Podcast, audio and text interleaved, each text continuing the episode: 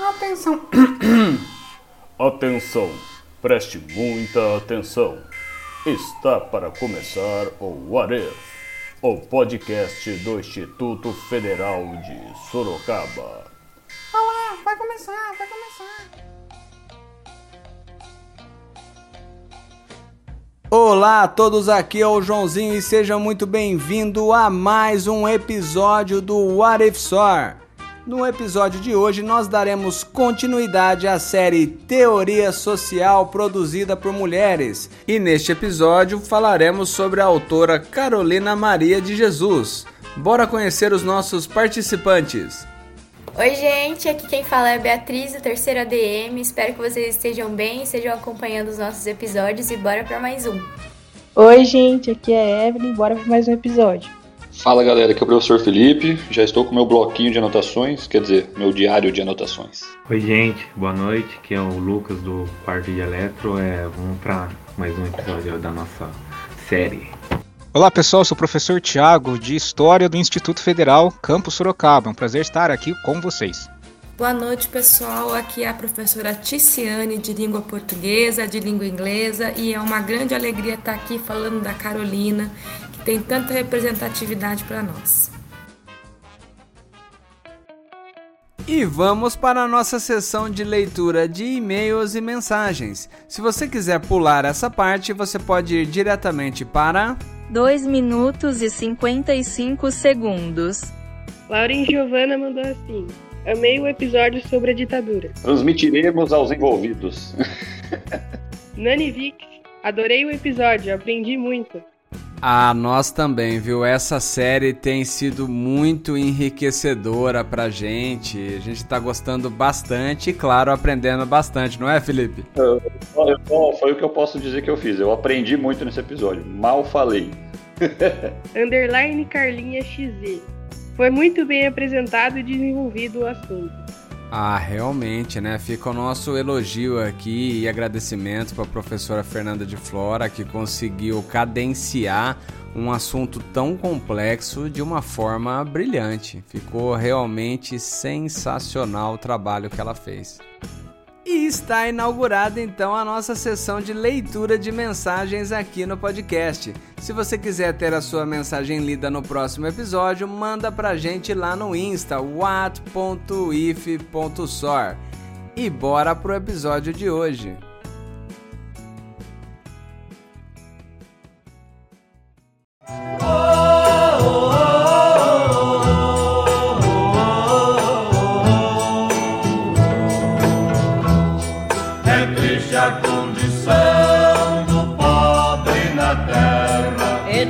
A condição do pobre na terra, rico quer guerra, pobre vai na guerra, rico quer paz, pobre vive em paz, rico vai na frente, pobre vai atrás, rico vai na frente, pobre vai atrás.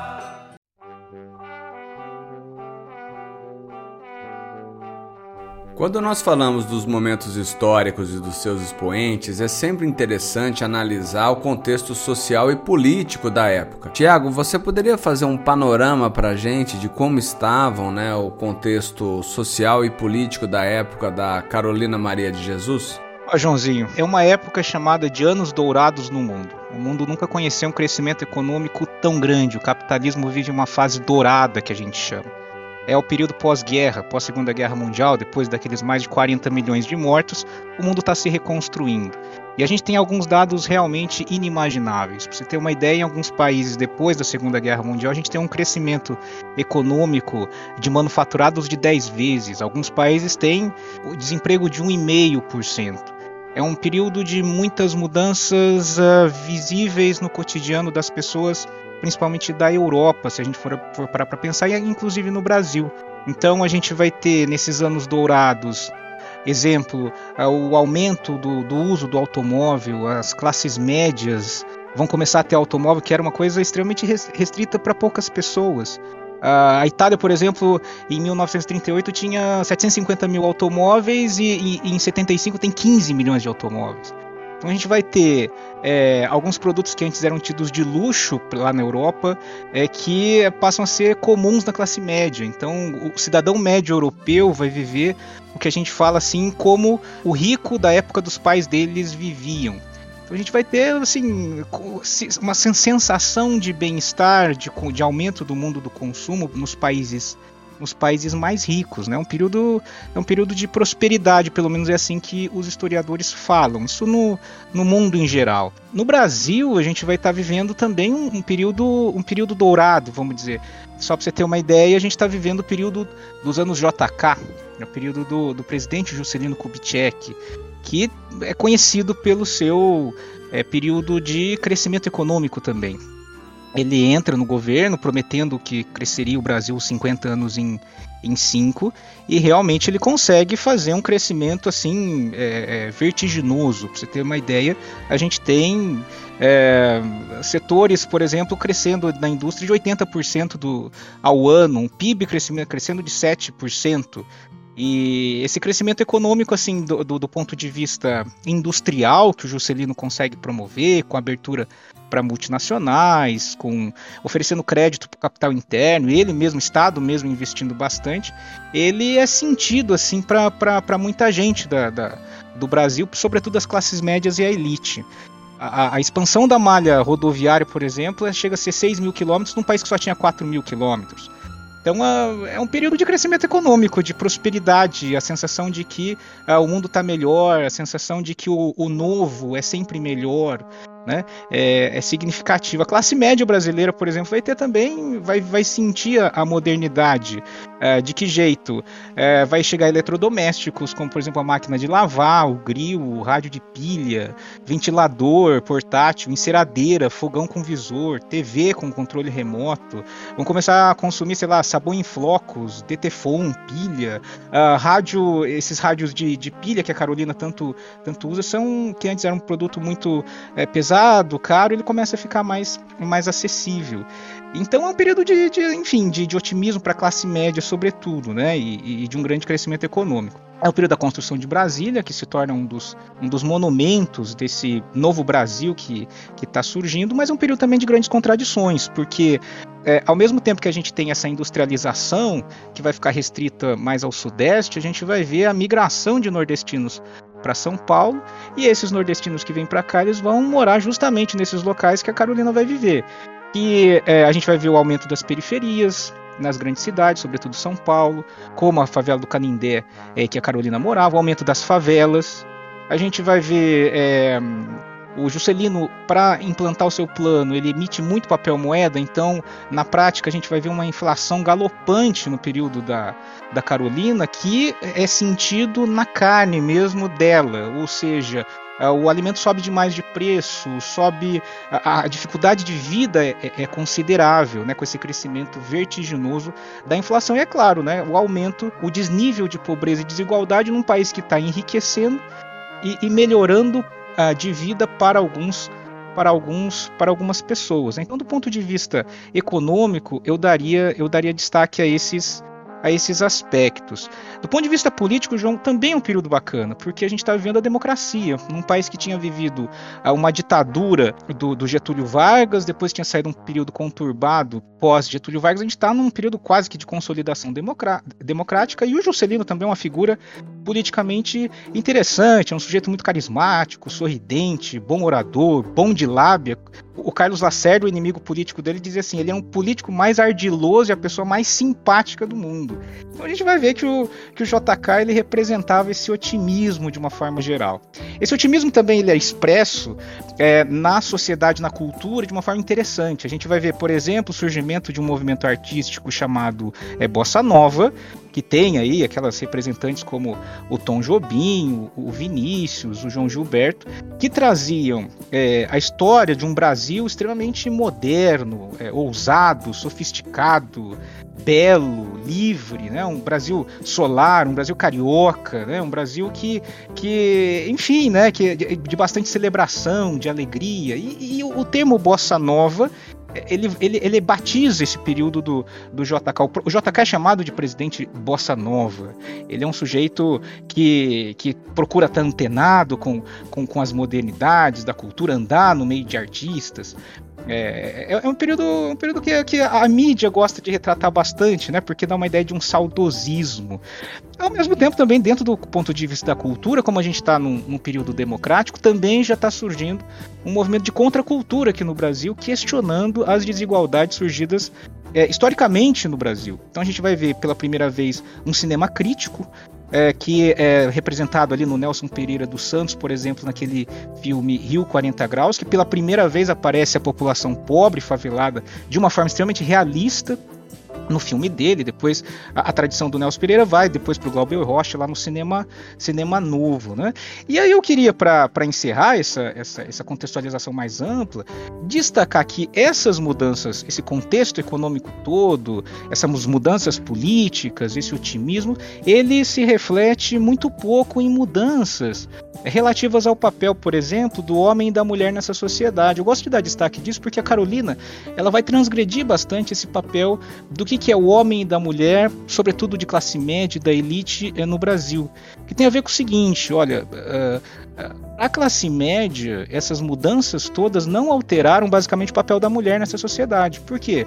A mulher de classe média ainda está presa a alguns estigmas, como por exemplo, de ser mãe, de ser preparada para o casamento, de cuidar do lar, de ser provida por um homem. Existe ainda uma moral sexual bastante diferenciada para homens e para mulheres, no caso a mulher, a virgindade como um valor máximo, e para os homens a possibilidade de ter outras experiências sexuais antes do casamento. A ideia de uma família com papéis bastante, vamos dizer assim, estáveis, né? Por exemplo, o homem aí sendo aquela autoridade máxima dentro de casa, chefe da família, garantidor, uma espécie de legislador da casa, e essa mulher, que eu queria dar destaque um pouco dessa mulher, principalmente da classe média branca, ela vai ser alterada um pouco, porque essa mulher, ela vai ser agora também vista pela indústria e pela própria mídia como uma consumidora. Aquela mulher que precisa estar sempre antenada com as novidades do mundo em geral. Então, do mundo do consumo, por exemplo, qual é a nova marca de roupa, qual é a nova marca de sabão, qual que é a nova tendência na decoração da casa, qual o produto mais prático. Então é um contexto assim, de prosperidade dos níveis macroeconômicos, de democracia, de possibilidades de contestação, e também os papéis ainda sociais bastante estanques, né? E me parece que aí eu passo a bola para vocês, que é justamente nesse papel, nessa contextualização que a gente faz agora, a Carolina ela vai caminhar nesses todos esses espaços, todo esse contexto todo, e vai fazer a sua própria trajetória, que é extremamente singular. Como você muito bem disse, Tiago, essa prosperidade econômica, ela não beneficiou as classes sociais de uma maneira homogênea. Em outras palavras, ela beneficiou as classes sociais menos vulneráveis e acabou por marginalizar ainda mais as classes sociais mais vulneráveis. Justamente essa classe social que a Carolina advém. E daí a minha curiosidade, né? Como a autora conseguiu transpor esses obstáculos? Joãozinho, é isso que eu acho genial da Carolina, porque a Carolina, ela é uma personagem que ela faz exatamente o que alguns autores chamam assim de trampolinagem. Ela é uma pessoa que está excluída dos sistemas econômicos, políticos, mas o que ela faz? Para sobreviver nesse sistema que é hegemônico e restrito a um grupo social, o que ela consegue fazer com a criatividade que ela tem, com a genialidade que ela tem? Ela vai manobrar nas margens desse sistema. Então ela vai usar, por exemplo, os restos de papel que eram destinados para um determinado fim, ela faz outro uso. Ela vai fazer desses restos de papel um diário. Então ela usa a tática do fraco mesmo, né? Que ela pega o papelão para vender e pega o papelão para escrever também, só que dá um outro uso. Igual a sucata mesmo, né? Quando você pega a garrafa PET e faz outra coisa com essa garrafa PET. Qual é outro uso que ela vai dar? Ela vai fazer justamente aquilo que a sociedade não deixa ela fazer. Ela escreve a sua pessoa, ela inscreve a sua memória, ela dá sentido à sua existência, ela critica a realidade política e social, e principalmente uma pessoa que, historicamente, lhe é negado o direito de estudo. Então, é uma personagem única. O diário dela e a escrita dela são documentos históricos valorosos e quase que, eu poderia tranquilamente dizer, raríssimos.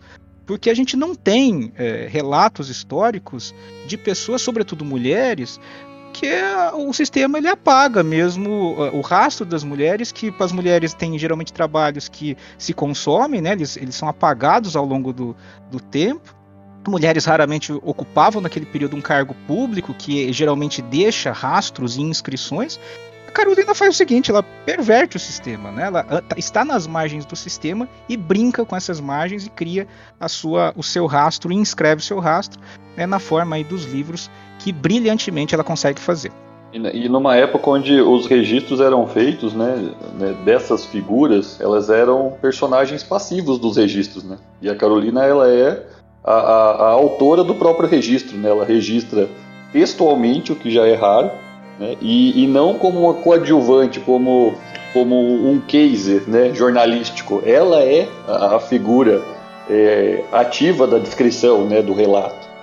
Não, e a Carolina ainda, cara, que é genial, porque ela não está só excluída economicamente, ela está excluída dos círculos literários, porque ela é um fenômeno mesmo, né? Então a gente precisa tratar com muito carinho, com muito cuidado, com muita atenção esse caso da Carolina e dos seus escritos, pela singularidade histórica do ponto de vista da escrita de si, da escrita da história e desse documento valiosíssimo, não só para a época, mas também para as futuras gerações.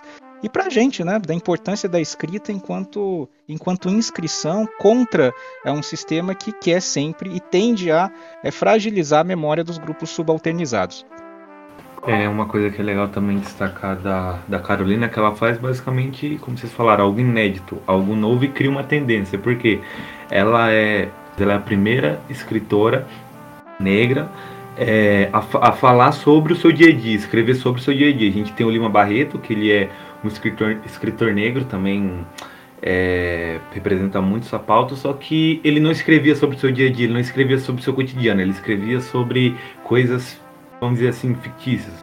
Joãozinho, pode falar, Tiagão. Não, é que eu esqueci de um fator muito interessante. Quer dizer, você perguntou assim, como que surge uma Carolina nesse momento? Além da genialidade dela, a gente também não pode ser tão ingênuo assim. Quer dizer, existe também nesse momento da história que surge a Carolina enquanto autora, um fenômeno de um mercado editorial que está ansiando, tem um desejo, melhor dizendo, para ter um tipo de escrita de contracultura, que faça essa denúncia social. A gente está numa democracia que permite, na época do JK, que permite isso. Então, o fenômeno editorial da Carolina também é explicado por uma espécie de demanda de mercado editorial. Isso vários estudiosos estão se debruçando. E tanto é que, pela demanda de mercado editorial que está precisando de um determinado tipo de escrita e tratando com uma mercadoria que faça a denúncia social, o Quarto de Despejo, que é o primeiro livro dela, publicado, ele é um fenômeno editorial. Porém, com a mudança do sistema político, de regime e com as mudanças do próprio mercado editorial, essa escrita enquanto mercadoria ela já não serve para outros momentos editoriais. Eu acho também importante, né, ressaltar nesse momento, embora seja inegável a qualidade estética, literária, social da obra da Carolina, é importante pensar que se não fosse o Audálio fazer essa ponte, ou seja, precisou ter um homem branco, jornalista, de classe social X, para colocar ela nesse cenário, para que ela pudesse ter alguma visibilidade, pois do contrário ela poderia nunca ter sido lida. Claro, e ainda por cima ele teve muito controle sobre a produção dela, né? Inclusive ele queria que ela continuasse escrevendo diários, né? E ela não queria escrever poesia, queria escrever samba enredo, ela tinha outras proposições, porque ele sabia que o diário, ele tinha, como o Tiago falou, um valor mercadológico. E muitas vezes a Carolina, ela foi vista ali pela sociedade da época até como uma coisa exótica, um bicho estranho, né? porque era uma pessoa preta da favela, uma mulher que escrevia e que tinha essa produção, e ela foi traduzida, né, para vários idiomas, ela foi exportada, mas muito com essa concepção, né, da mesma forma que o álbum do Racionais só passa a ter valor artístico quando ele é colocado no vestibular da Unicamp, né?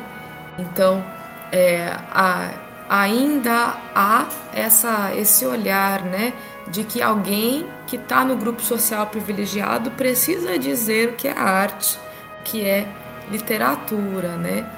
Então, a gente tem essa questão desse cerceamento da visão, embora... E a gente pensa, né? A gente estava até discutindo hoje em sala de aula que tem um versinho de um outro rapaz na obra da Carolina chamado Rock. E a gente fala, ué, mas o que aconteceu com o Rock, né? O Rock, ele foi publicado, a produção artística dele desapareceu, né? E de tantos outros, né, que foram invisibilizados e são silenciados pela história, infelizmente, porque ainda precisa ter essa força maior que vai dar visibilidade a essas pessoas.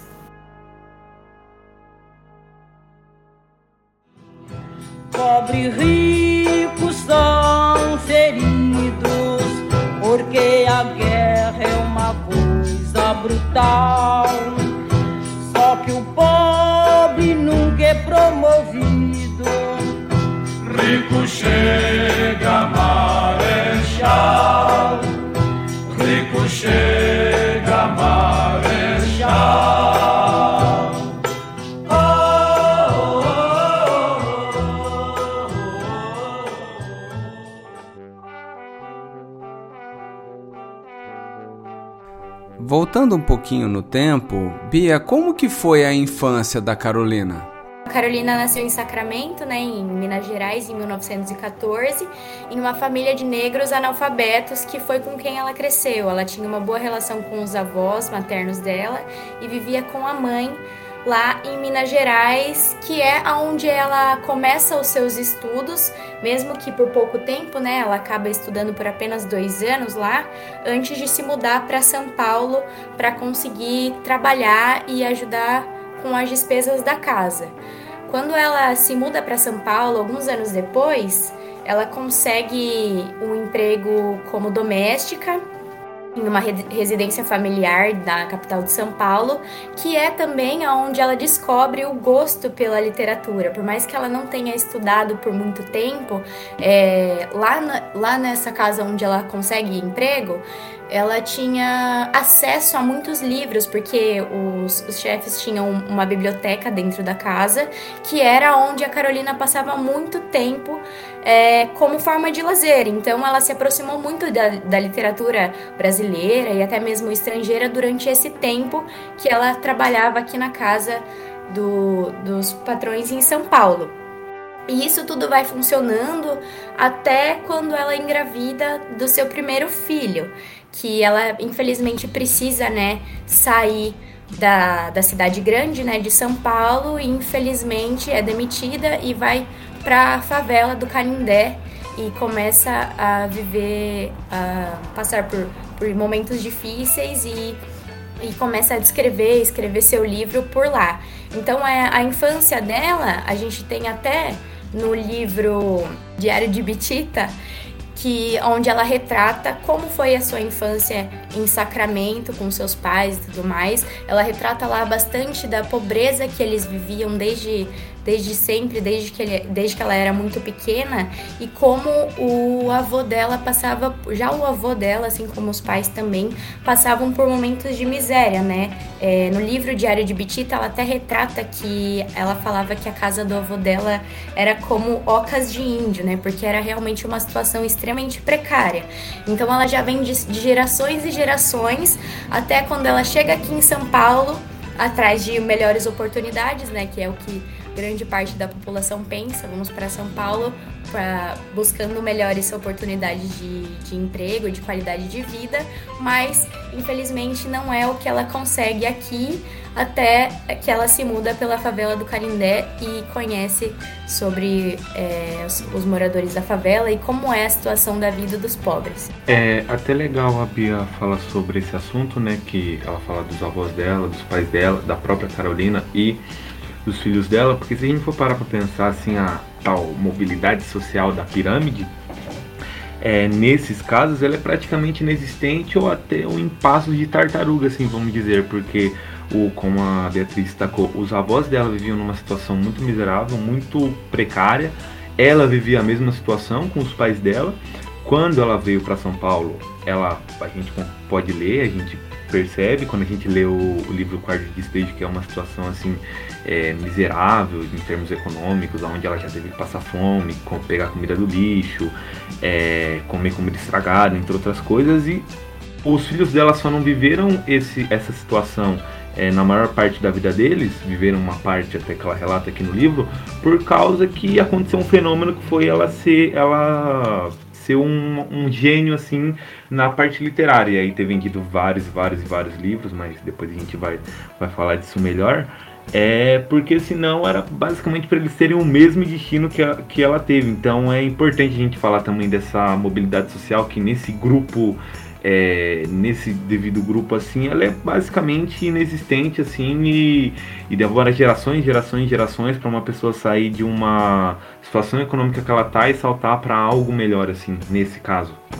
É muito interessante isso que você apontou, Lucas. Ainda sem querer adentrar muito no livro Quarto de Despejo, mas nele tem um relato muito tocante de um homem às portas de um restaurante. Eu não sei se reclamando é o melhor termo, mas vou dizer assim, reclamando de que, poxa, eles só me deram ossos e eu gosto tanto de carne, né? Então é um trecho que ele evidencia para nós o quão grave era a vulnerabilidade social da época. E ajuda a dar dimensão para quando nós apontarmos que a Carolina foi chamada para importantes ciclos sociais, reuniões e jantares, o tamanho da barreira social que ela conseguiu transpor. Sobre isso, João, até a gente leu um trecho, acho que não foi na semana passada, talvez, que ela falava, né? Se eu trabalhar, eu passo fome, se eu não trabalhar, eu passo fome, né? Que é bem essa questão, né? Porque o fruto do trabalho dela era tão mínimo, tão miserável, né? Haviam de comer ossos, como vocês falaram, comida do lixo, comida estragada, enfim, sem falar nas inúmeras condições precárias e miseráveis que eles passavam.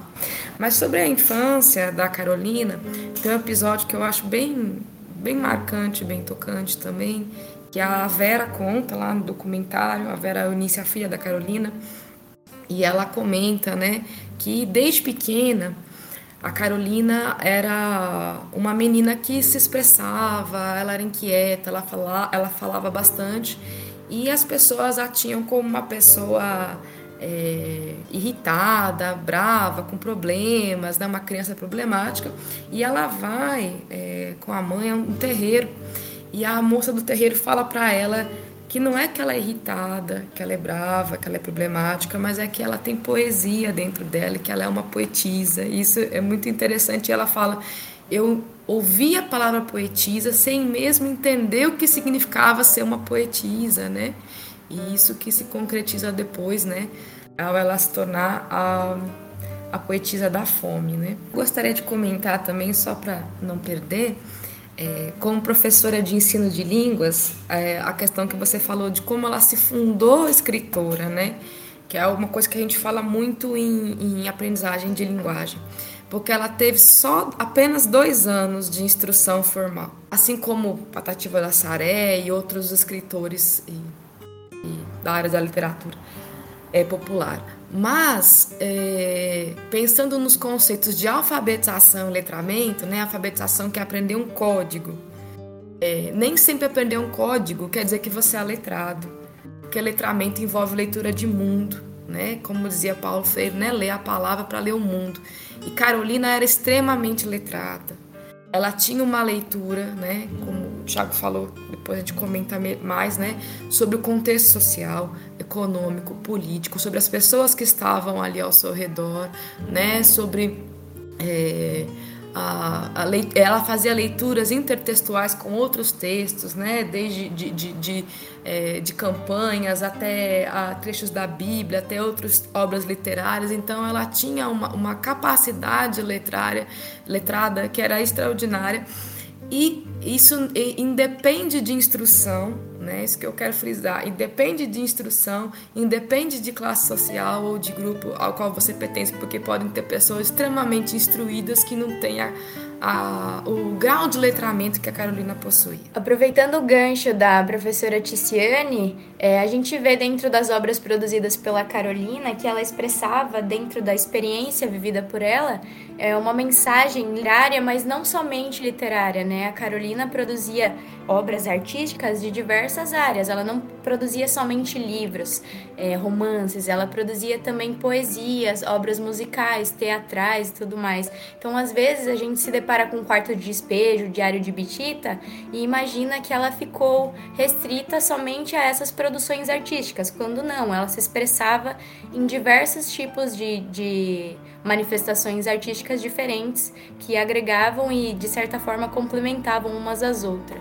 A Carolina, ela saía também dessas produções, fica claro pra gente como ela respirava a arte, porque ela também produzia moda, né? Ela não se identificava com as peças que ela encontrava quando ela conseguiu, né, uma condição melhor, porque ela era extremamente vaidosa.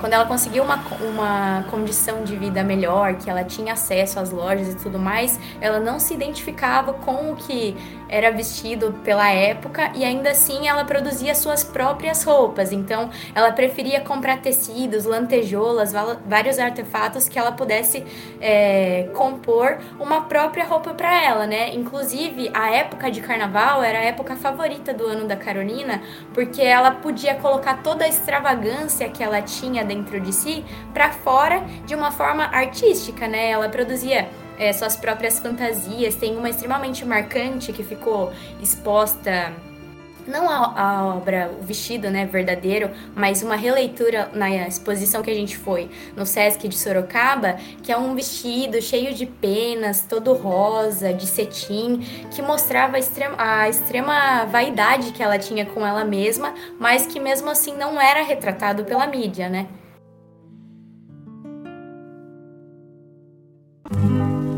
Salve ela! Salve ela, a Benete da favela. Salve ela, oh, salve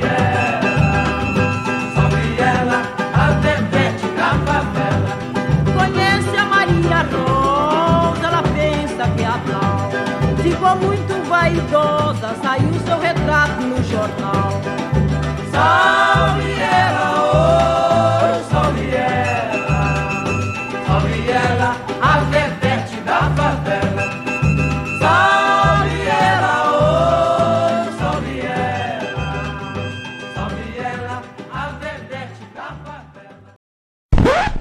O áudio que você escuta agora é um trecho do vídeo intitulado Caminhos da Reportagem, Carolina de Jesus, a escritora Além do Quarto, publicado na TV Brasil na data de 22 de novembro de 2020.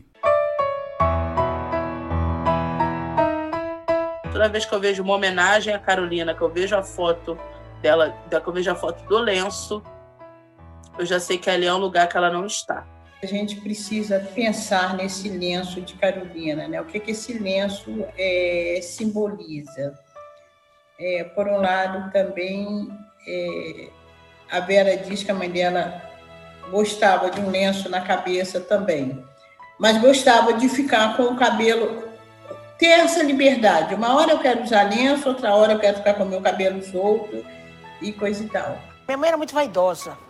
Minha mãe gostava de se pintar, minha mãe gostava de usar colares. Ela mesma confeccionava os brincos, os colares, era o pente na cabeça. Ela sempre gostou muito disso.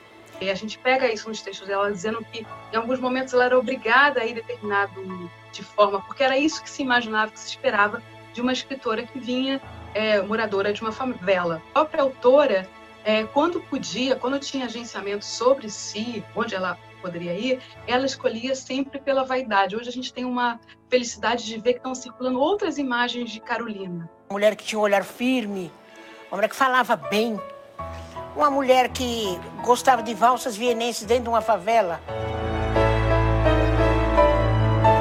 O lenço, ele é o lugar de subalternidade que colocavam Carolina, porque não era somente um adorno. O lenço é a algema de Carolina, que ela tentou tirar a vida inteira sem sucesso.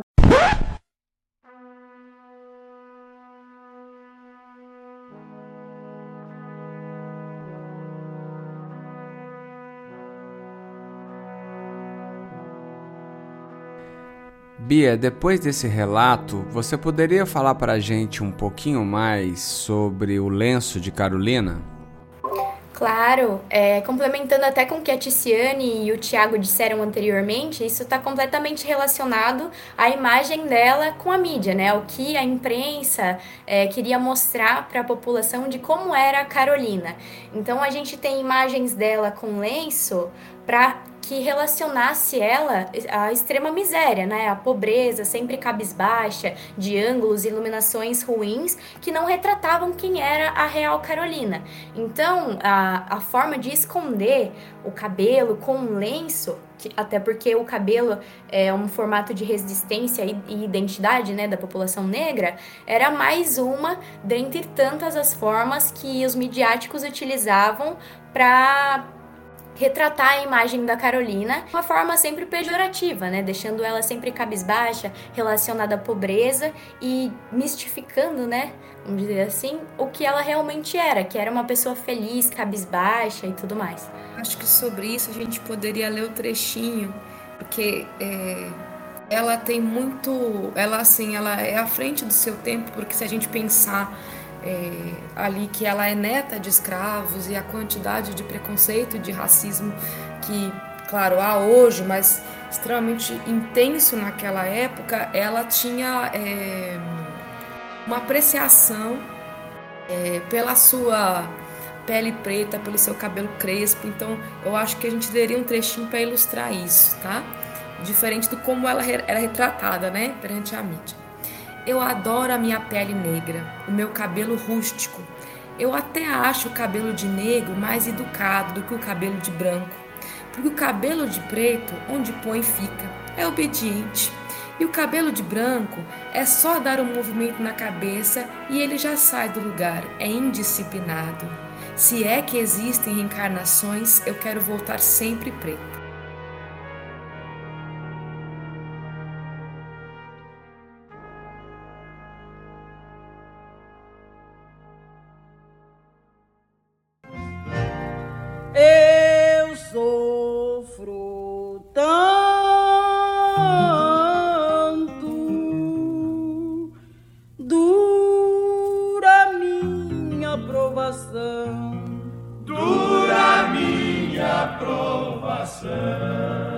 Olha, eu sofro tanto, dura minha provação.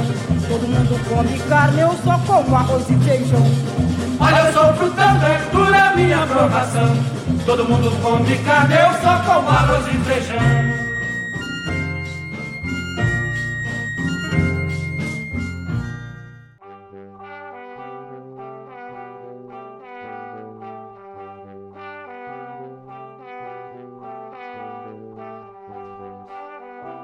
O Quarto de Despejo, que foi tão comentado por nós aqui ao longo desse podcast, foi uma obra traduzida para mais de 13 idiomas e vendido em mais de 40 países. Ticiane, você poderia falar para a gente um pouquinho mais dessa obra tão importante e que traz em si críticas tão contundentes? Claro, o Quarto de Despejo, então, foi a obra literária de lançamento da Carolina no mercado editorial, né? É uma obra de 58 e ela vai trabalhar com esses diários que ela escreve ali na década de 50, né, sobre o seu dia a dia na favela do Canindé. Diários esses, inclusive, que ela escrevia nos papéis catados, né, pelas ruas ali de São Paulo. E aí, neste diário, vão figurar, né, os personagens como a sua família, né, os seus 3 filhos, né, pessoas ali da própria favela e pessoas também que entrecruzam ali os caminhos com a Carolina. E assim, eu acho que é importante salientar alguns pontos com relação ao diário, porque até hoje ele é um texto que causa bastante polêmica entre os estudiosos da área, enfim, até mesmo sendo questionado se é literatura, se não é literatura, o porquê, né, que, por exemplo, enquanto linguagem, ele apresenta, dentro da norma culta padrão da língua portuguesa, desvios ortográficos, e por que que não foi corrigido esses desvios, enfim, né. E aí a gente vê, né, em toda essa discussão, uma percepção que essas pessoas que estão num olhar mais elitizado sobre a arte e a literatura não têm, que é a literatura do popular como uma grande força estética e de expressão, o que a Carolina traz muito presente, né? Então, como eu já disse, né, ela traz trechos da Bíblia, quadrinhas, trechinhos de música, com relatos muito, muito cotidianos daquilo que ela passava. Por exemplo, ela tem aqui, né, fazendo um gancho até com o que o Tiago falou, ela traz um trecho da Bíblia para falar sobre o governo de Juscelino Kubitschek. Então fala mais ou menos assim: quando Jesus disse para as mulheres de Jerusalém, não chores por mim, chorai por vós. Suas palavras profetizavam o inverno do Senhor Juscelino. Então, a intertextualidade e o humor, ao mesmo tempo que ela cria, né? E com o trecho da Bíblia, né? Que é o livro que está mais presente na casa de todos os brasileiros, né? Inclusive, na comunidade onde eu dava aula, lá no CDHU, era o único livro que tinha em todas as casas das pessoas. Ela traz essa intertextualidade e, ao mesmo tempo, ela também trabalha essa questão do contexto político que está acontecendo ali por detrás, né? E ela também, dentro desse discurso popular, não deixa de ser poética, literária e estética, né? Então, por exemplo, em alguns trechos que a gente vê aqui, morreu um menino aqui na favela. Tinha 2 meses, se vivesse, ia passar fome. Esse trecho dialoga muito com literatura contemporânea na estética do microconto. Dentro dessas 3 orações, desses 3 períodos, vive uma história dentro de outras histórias que pode abrir para outros olhares, né? O áudio que você escuta agora é um trecho do vídeo intitulado Escritora Carolina Maria de Jesus recebe o título de Doutor Honoris Causa da UFRJ, publicado no canal Jornalismo TV Cultura, na data de 26 de fevereiro de 2021. A escritora Carolina Maria de Jesus, autora do livro Quarto de Despejo, recebeu o título de Doutor Honoris Causa da Universidade Federal do Rio de Janeiro. A concessão da honraria póstuma foi uma decisão unânime do Conselho Universitário da UFRJ. O título, que significa Por Causa da Honra, é o reconhecimento da importância da escritora mineira, que vendeu 3 milhões de cópias do livro Quarto de Despejo e foi traduzida para 16 línguas.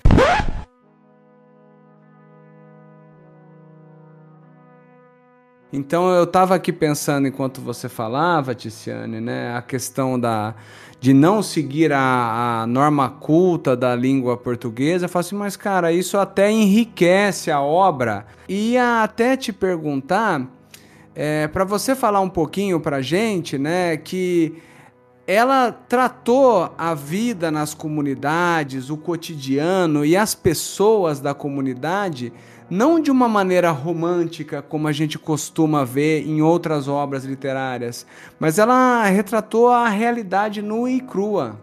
Você poderia falar pra gente um pouquinho? desse quesito? Sim, inclusive queria reforçar que concordo com você que é um reforço de estilo quando ela traz esses que as pessoas entendem como desvio, mas que é uma expressividade da linguagem popular que se comunica com várias camadas da população brasileira, né? Inclusive repente, né, cordel, o que é isso sem a variante popular da língua portuguesa.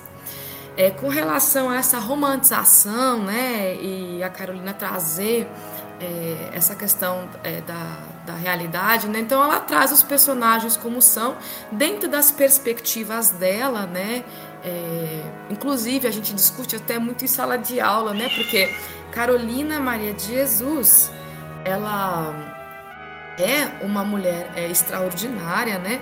Mas ela é uma mulher do seu tempo, que tem as suas visões, né? Por exemplo, a mulher tem que ser santa, tem que estar no casamento, ela não pode estar ali com a vida sexual, enfim, com mais liberdade, e ela tem também essa condenação, né, a algumas mulheres. Então a Carolina tem um pouco essa visão.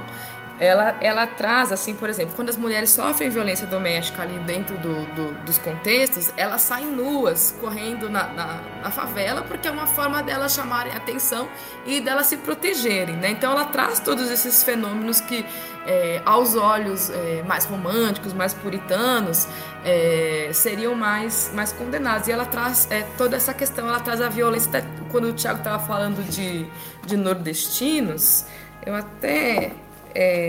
separei um trecho aqui, porque é muito engraçado, porque a Carolina, a gente vê que ela enfrenta mesmo, ela enfrenta até colocando-se em risco, né? Homens bêbados, homens que causam algazarras, ela que às vezes resolve os conflitos ali dentro da comunidade, e tem um episódio que ela encontra aqui um homem que fala que se ela mexer nas lenhas dele, ele vai bater nela, né? E aí ele fala assim pra ela, maloqueira, e ela responde: por eu ser de maloca é que você não deve mexer comigo. Eu estou habituada a tudo, a roubar, a brigar, a beber. Eu passo 15 dias em casa e 15 dias na prisão. Já fui sentenciada em Santos.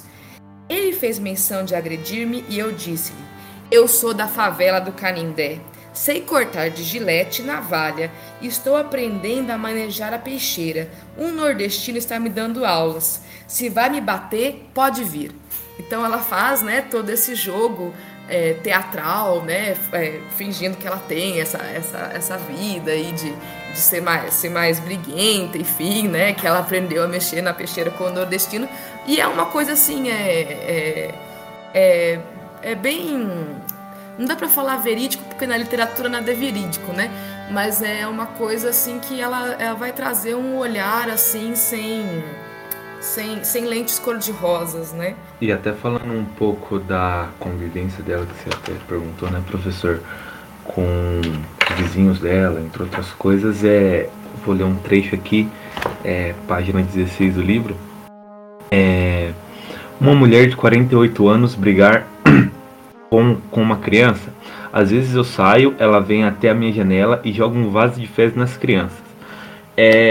Eu quando li essa parte do livro da primeira vez, em 2021, eu fiquei muito perplexo, assim, porque primeiro, assim, você tem uma noção, você tem uma ideia de que as pessoas mais humildes, as pessoas de comunidade, elas acabam se ajudando muito, até porque elas estão em situações muito parecidas. Mas o que a Carolina relata ao longo desse livro, que é só um trecho que eu li, tem diversos outros, é uma situação assim, não muito de fraternidade, né, de bondade um com o outro. É uma situação assim, você lê essa, pelo menos quando eu li, assim, eu fiquei meio em choque, porque eu falei, cara, como que pode ser possível uma mulher de 48 anos, independente da idade, querer atirar vaso de fezes em uma criança? Então você vê assim que ela já sofria uma dificuldade de sobreviver, né, tanto pela questão econômica, pela questão de conquistar o seu sustento, e ainda tinha todas essas questões com os vizinhos dela que invadiam a casa dela, bagunçavam tudo, batiam nos filhos dela, eram preconceituosos com ela, entre outras coisas. Então ela também relata muito essa realidade de que ela só não era oprimida não apenas pelos, vamos dizer assim, pelas pessoas de classe mais altas, mas muitas vezes também pelas pessoas que estavam na mesma classe que ela, nas mesmas condições. A gente vê essa situação de barbárie, né, que se instaura até em pessoas que estão em pé de igualdade, entre aspas, vamos dizer assim. É uma obra que propicia uma série de reflexões sobre vulnerabilidade social, a vida na comunidade, a interação dos membros dessa comunidade, e por ter o intuito de ser fidedigna ao cotidiano, ela traz luz a uma série de comportamentos e atitudes que nós não endossamos. Ele choca bastante, principalmente o público de classe média que está lendo esse texto, né, que não conhece esse cenário todo, que tem uma visão a respeito da pobreza e da fome de forma muito romantizada, sobretudo aí por experiências de místicos religiosos que optam pela fome, pela pobreza como uma via de encontrar sentido de vida, abnegação. Então a gente tem a história aí do próprio Buda na Índia, ou então aí a gente tem a história dos monges que têm asceses quando estão em estado de abnegação. Porém, né, quem está na concretude da vida e que literalmente é excluído e vive a barbárie da sobrevivência, não sei nem se essa palavra seria adequada, não existe nada de romântico, nada de espiritualizado, nada de espiritual, nenhuma lição a mais que não o amarelo que a fome mesmo dá, como diz a Carolina, né? Que a fome tem cor, que ela é bastante amarela. É claro que existe também solidariedade, tem vizinho que empresta gordura, tem que empresta arroz, que existe sim essa rede de solidariedade, mas ela impressiona muito mais a nós, né? Que não pertencemos ao grupo do qual ela está retratando agora, que é o público branco de classe média, o público que tem acesso a estudo, homens, né, também, que vão ficar chocados com uma realidade desconstruída aí pela Carolina.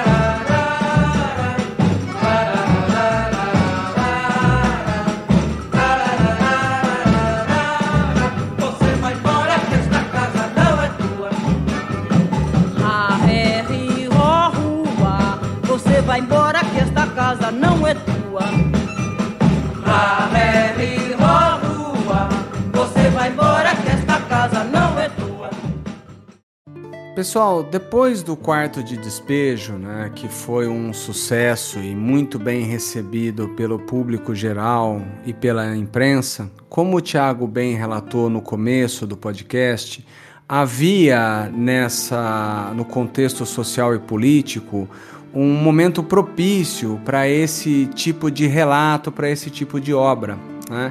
Mas nós sabemos que o Quarto de Despejo foi, acho que, a obra mais famosa da autora, mas não foi a única. Então eu gostaria que vocês comentassem, né, começando aqui pela Bia, como foi a vida da autora, né, após a publicação e o enorme sucesso dessa obra. Vamos lá.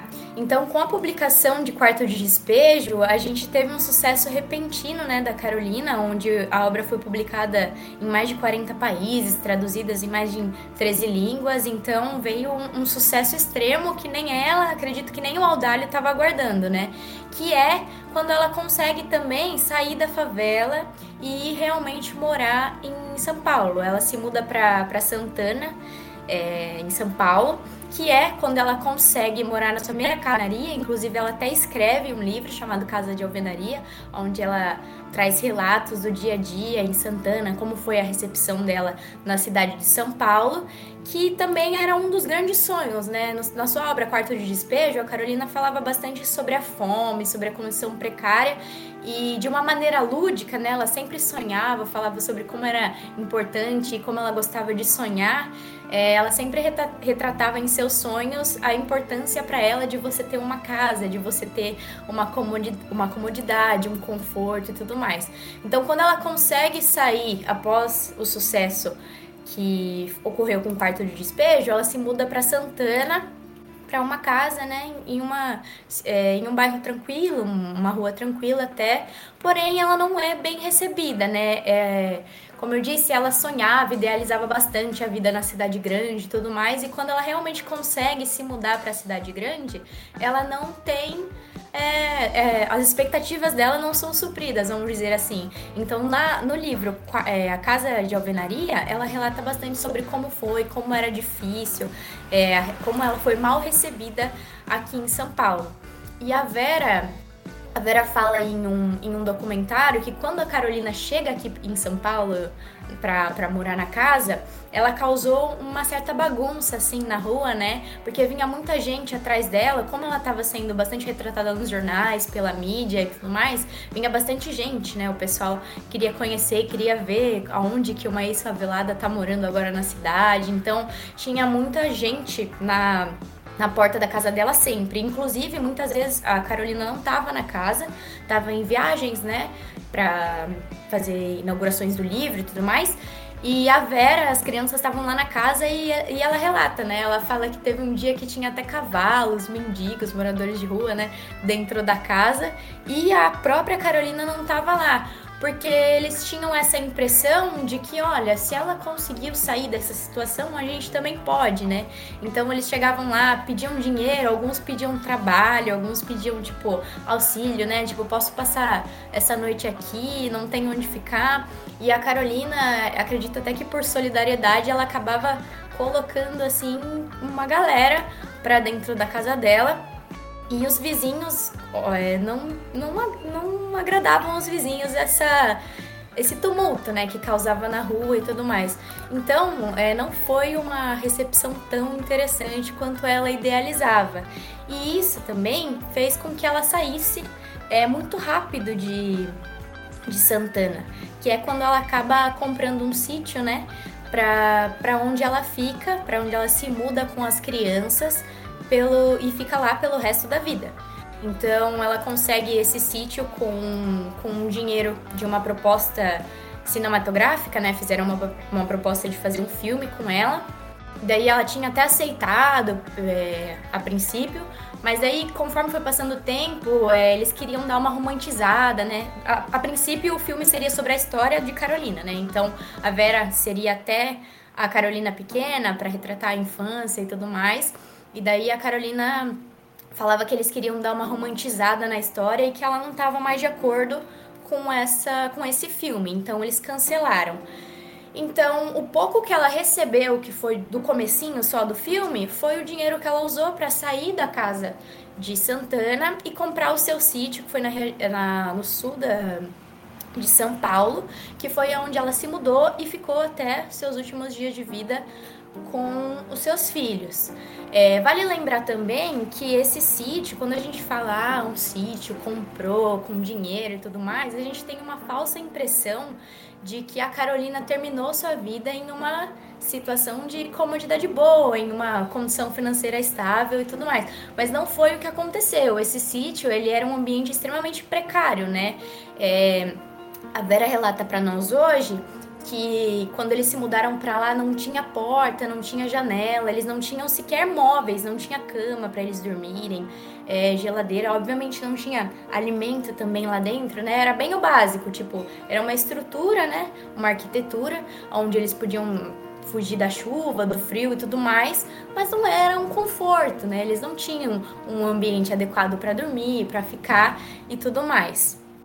Mas ainda assim, ela quis comprar esse sítio para que ela pudesse sair, né, da região onde ela não foi tão bem recebida e pudesse ficar em algum lugar seguro com as crianças. Eu queria complementar essa parte para dizer o seguinte, que a gente também, conforme a gente vai percebendo as mudanças econômicas, sociais da vida da Carolina também vai mudando o Brasil.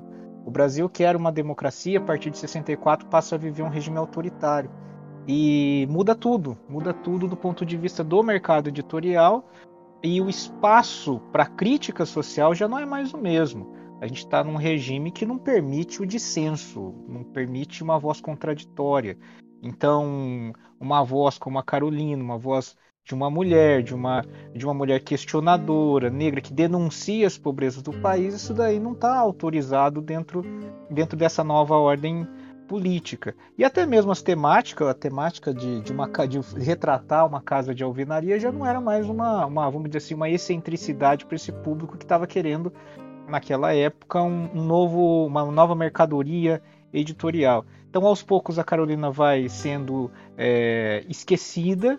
Ela que vive dias de glória, o Boméry fala que ela que foi uma espécie de Cinderela negra, que a mídia até tentou colar uma imagem dela como se fosse uma self-made woman, uma mulher que se fez, que saiu da pobreza e ficou conhecida nos círculos sociais. Isso já não se sustenta mais. Então a gente vai vendo, na verdade, com a própria trajetória da biográfica da Carolina, os limites do contexto social e como que o próprio sistema ele tende a excluir justamente o grupo que a Carolina sempre esteve enquanto mulher, enquanto negra, enquanto vinda de origens sociais. Quer dizer, o sistema ele tende a ser excludente, usufruindo no seu momento, consumindo esse corpo, essa ideia, essa mentalidade, essa genialidade, e depois não dando e não conferindo o reconhecimento devido,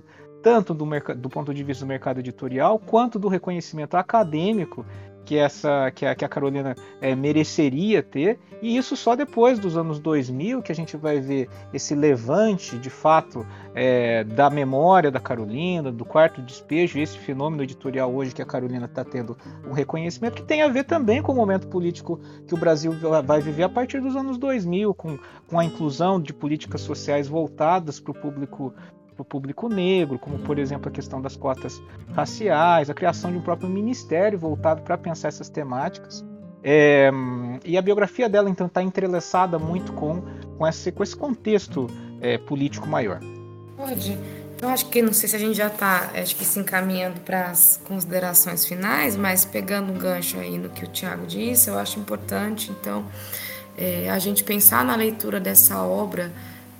Que foi escrita, né, há mais de 50 anos atrás, mas pensar nela, o que ela representa para nós hoje, né, e quantas Carolinas estão vivendo na sociedade hoje e que espaços existem para elas, né? A sociedade abriu espaços, elas podem pertencer em todos os lugares, elas podem expressar, elas têm condições dignas e mínimas de vida. Então, são questionamentos que a gente precisa levantar, eu acho que enquanto sociedade. E há algumas reflexões a respeito disso, né? Como o João comentou, a Carolina ela recebeu o título de doutor honoris, né? A gente tem a Conceição Evaristo, que é uma escritora negra também de muita importância na contemporaneidade, a Djamila Ribeiro, as duas adentrando na Academia Brasileira de Letras, né, que eu acho que tem a sua importância, né, mas ao mesmo tempo a gente tem muitos cursos de letras que não trazem essa literatura marginal para os seus currículos, né, então a gente tem essas incoerências. Pegando carona aí no que o Tiago disse, né, pensar que trazer a Carolina, entender, né, quando a gente analisa socialmente o Brasil, a América Latina, entender que existe um processo de racialização que é muito importante de ser compreendido, né, e que a Carolina ela desnuda de forma vivencial no Quarto de Despejo, né, quando ela traz, falando, por exemplo, e assim no dia 13 de maio de 58 eu lutava contra a escravatura atual, a fome, né? Então ela traz essa questão de que Somos descendentes dos negros escravizados e ainda continuamos passando por situações inumanas de vida. E no Diário de Bitita, já que a gente falou, a Bia falou aí muito bem da parte posterior, né? No Diário de Bitita, ela traz uma problematização do ponto de vista histórico e social muito interessante sobre o que é ser descendente de escravos e o que esse processo de escravidão constitui e influencia nas gerações futuras desse processo, né?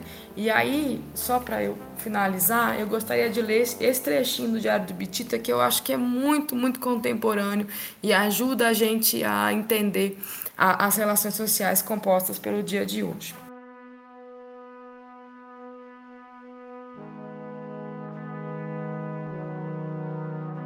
Eram muitas pessoas para trabalhar e pouquíssimos locais para trabalhar. A patroa era tratada como se fosse uma santa no altar. Se as patroas estivessem nervosas, as empregadas deveriam dizer: "Sim, senhora". Se estivessem amáveis, tinha que dizer: "Sim, senhora". O homem pobre deveria gerar, nascer, crescer e viver sempre com paciência para suportar as filáucias dos donos do mundo. Se o filho do patrão espancasse o filho da cozinheira, ela não podia reclamar para não perder o emprego. Mas se a cozinheira tinha filha, pobre negrinha, o filho da patroa a usaria para o seu noviciado sexual. Meninas que ainda estavam pensando nas bonecas, nas cirandas e cirandinhas, eram brutalizadas pelos filhos do senhor Pereira, Moreira, Oliveira e outros porqueiras que vieram do além-mar. No fim de 9 meses, a negrinha era mãe de um mulato ou pardo, e o povo ficava atribuindo paternidade. Mas a mãe negra, insciente e sem cultura, não podia revelar que seu filho era filho do Dr. X ou Y, porque a mãe ia perder o emprego. Quantas mães solteiras se suicidavam, outras morriam tísicas de tanto chorar. O pai negro era afônico. Se pretendia reclamar, o patrão impunha: "Cala a boca, negro vadio, vagabundo". E se o doutor Oliveira, que estudou em Coimbra, dissesse: "Negro ladrão", aquilo ia transferindo-se de boca em boca, e aquele negro, sem nunca ter roubado, era um ladrão, e não se reabilitava jamais. E o filho do senhor Oliveira, depois de farto de sedução de mocinhas pobres, decidia casar-se com a filha do senhor Moreira, ela era rica.